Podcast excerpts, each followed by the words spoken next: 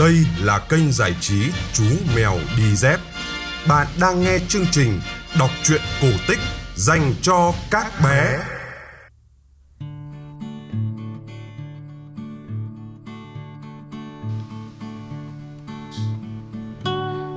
Xin chào các bạn nhỏ.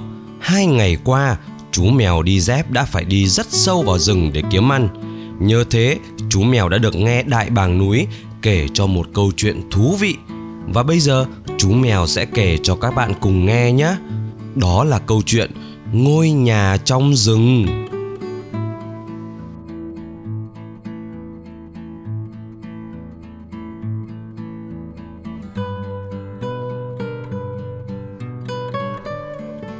Có một bác tiểu phu nghèo sống với vợ và ba con gái trong một túp lều nhỏ ở ven một khu rừng hẻo lánh. Một buổi sớm, lúc sắp đi làm, bác dặn vợ, Trưa nay mình bảo đứa lớn đem thức ăn vào rừng cho tôi nhé Tôi mà về thì sợ làm không hết việc. Bác nói thêm, Để nó khỏi lạc, tôi sẽ đem theo một túi hạt kê, Giải dọc lối đi. Mặt trời vừa lên tới giữa đỉnh đầu, Cô con gái lớn xách một liễn cháo đầy lên đường. Nhưng lũ xẻ đồng và xẻ rừng, Lũ sơn ca và mai hoa, Lũ sáo sậu và phù dung đã nhặt hết các hạt kê từ lâu rồi. Cô bé không thể nào tìm được dấu đường nữa. Cô cứ đi liều, Mãi cho tới khi mặt trời đã lặn Và đêm xuống, Nghe cây cối rì rào trong bóng tối, Lại nghe tiếng cú rúc. Cô bắt đầu thấy sợ. Chợt cô nhìn thấy phía xa có ánh đèn lấp ló sau hàng cây. Cô nghĩ, chắc là ở đó có người, mình có thể tới xin ngủ nhờ được. Cô đi về phía ánh đèn chỉ một lúc sau, cô đã tới một ngôi nhà, cửa sổ có ánh đèn, cô gõ cửa. Một giọng khàn khàn từ trong nói vọng ra, cứ vào. Cô bước lên nền nhà tối mò, gõ cửa. Cứ vào đi.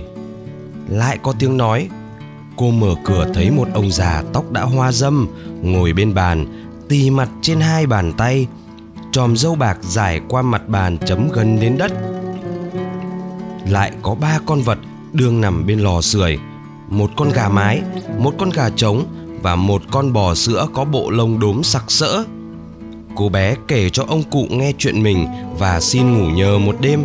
Ông cụ quay lại hỏi mấy con vật.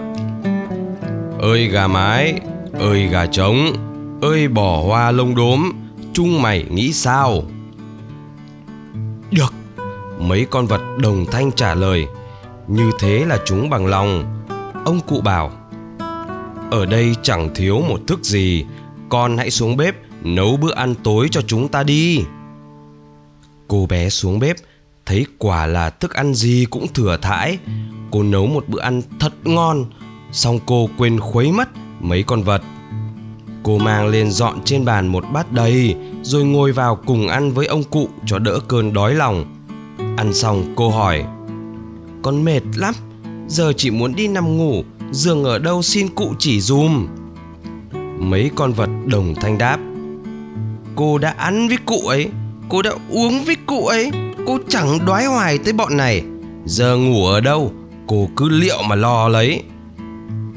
Ông cụ bảo cô bé, con cứ lên gác, sẽ thấy một cái phòng có hai giường, còn nhớ rũ giường, trải khăn trắng, ta cũng buồn ngủ rồi đây cô bé trèo lên rũ giường trải khăn xong cô nằm lăn quay ra ngủ mặc kệ ông già một lát sau ông cụ cũng lên soi đèn thấy cô đã ngủ say rồi ông cụ lắc đầu mở luôn một cái cửa hầm cho cô bé rơi xuống đó Mãi khuya hôm sau, bác tiểu phu mới về đến nhà. Bác trách bác gái đã để bác phải nhịn đói suốt cả ngày. Bác gái phân trần, có phải tại tôi đâu. Con bé lớn nó đã đem bữa trưa cho mình rồi mà. Chắc hẳn nó lạc đâu rồi, mai nó sẽ về. Hôm sau, trời chưa sáng, bác tiểu phu đã dậy để đi rừng. Bác dặn vợ bảo cô con gái thứ hai mang bữa trưa vào rừng cho bác tôi sẽ đem theo một túi đỗ hạt đỗ nhỉnh hơn hạt kê dễ thấy hơn con bé không sợ lạc nữa đến trưa cô thứ hai đem bữa ăn cho bố Xong cũng như ngày hôm trước, Đỗ đã bị chim rừng nhặt sạch rồi. Cô bé đi loanh quanh trong rừng. Tối hôm đó, cô cũng tới căn nhà có ông cụ già dâu bạc. Cô cũng vào xin ăn và xin trọ. Ông cụ quay lại hỏi ba con vật. Ơi gà mái, Ơi gà trống, Ơi bò hoa lốm đốm Chung mày nghĩ sao? Ba con vật đồng thanh trả lời, Được. Mọi việc sau đó lại xảy ra hết như đêm hôm trước. Cô bé nấu một bữa rất ngon, Cùng ngồi ăn uống với ông cụ, Xong không đói hoài gì tới ba con vật.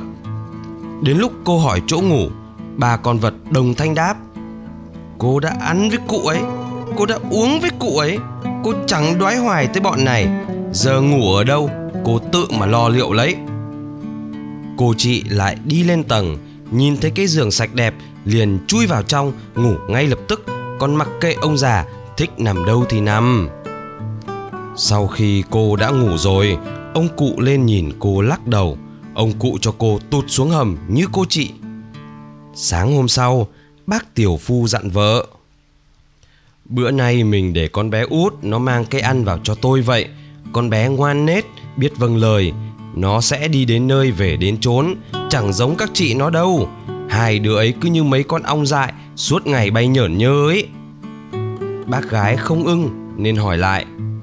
Thế ông lại muốn mất nốt cả đứa con gái tôi cưng nhất hay sao? Bác trai đáp, Mình đừng lo, Con bé ấy thông minh Và rất khôn ngoan, Nó sẽ không lạc đâu. Và bữa nay, tôi đem đỗ Hà Lan đi kia mà, Giống đỗ này to hơn giống đỗ thường, Mất dấu đường làm sao được? Nhưng đến lúc cô bé con mang làn ra đi, thì dọc đường có bao nhiêu hột đỗ, đều đã vào diều lũ gáy rừng cả rồi. Cô chẳng còn biết đường đi lối lại ra sao nữa. Cô bé con lo lắm. Cô lo bố đói, lo không về thì mẹ sẽ than vãn. Các bạn đang nghe câu chuyện cổ tích ngôi nhà trong rừng, phát trên kênh giải trí chú mèo đi dép để ủng hộ chương trình các bạn có thể donate vào tài khoản của chú mèo đi dép tại cổng vrdonate.vn hoặc dịch vụ thanh toán trực tuyến paypal.com. Tối đến, thấy có ánh đèn, cô theo hướng ấy lần tới ngôi nhà nọ. Cô nói rất lễ phép, xin ngủ nhờ một đêm. Ông cụ già dâu bạc quay lại hỏi mấy con vật. Ơi gà mái, ơi gà trống, ơi bỏ hoa lốm đốm, Chúng mày nghĩ sao? Được. Chúng đống thanh trả lời Cô bé bước ngay tới bên lò sưởi chỗ mấy con vật nằm Khẽ vuốt ve bộ lông bóng mượt của hai con gà Rồi lại xoa đầu con bò lốm đốm. Sau đó Theo lời ông cụ dặn Cô đi nấu ăn.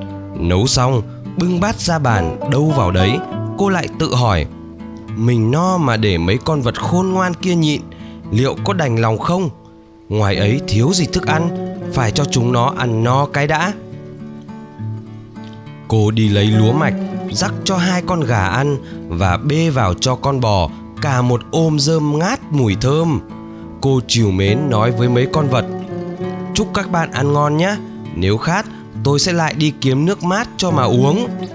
Nói đoạn, cô đi xách một thùng nước đầy. Hai con gà nhảy lên mép thùng chúng cứ nhúng mỏ xuống nước rồi lại vươn cổ lên một hồi, uống như một giống chim thường làm. Còn bò ta thì làm thẳng một hơi ra trò. Cho mấy con vật ăn uống no rồi, cô bé con mới lại ngồi vào bàn ăn ăn nốt phần của mình.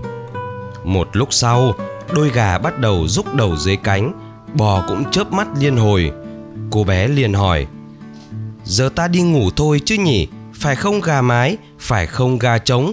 Phải không bò lông đốm? Có đúng thế không? Mấy con vật đồng thanh đáp. Đúng, cô đã ăn với bọn tôi, cô đã uống với bọn tôi, cô đã không quên bọn tôi. Đêm nay chúc cô ngon giấc.